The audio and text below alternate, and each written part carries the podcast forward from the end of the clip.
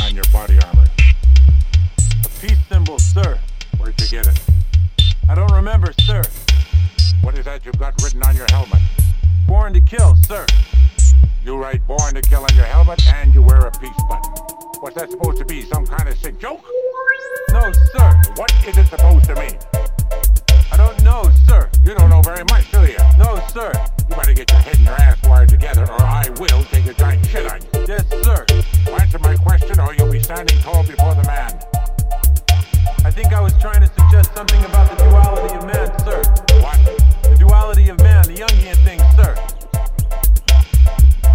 Whose side are you on, son? Our side, sir. You love your country.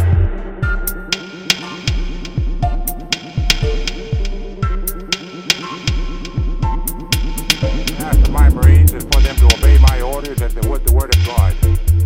We are here to help the Vietnamese because inside every group there is an American trying to get out. The hardball world, son. World, son. You gotta try to keep our heads above this until this goes over.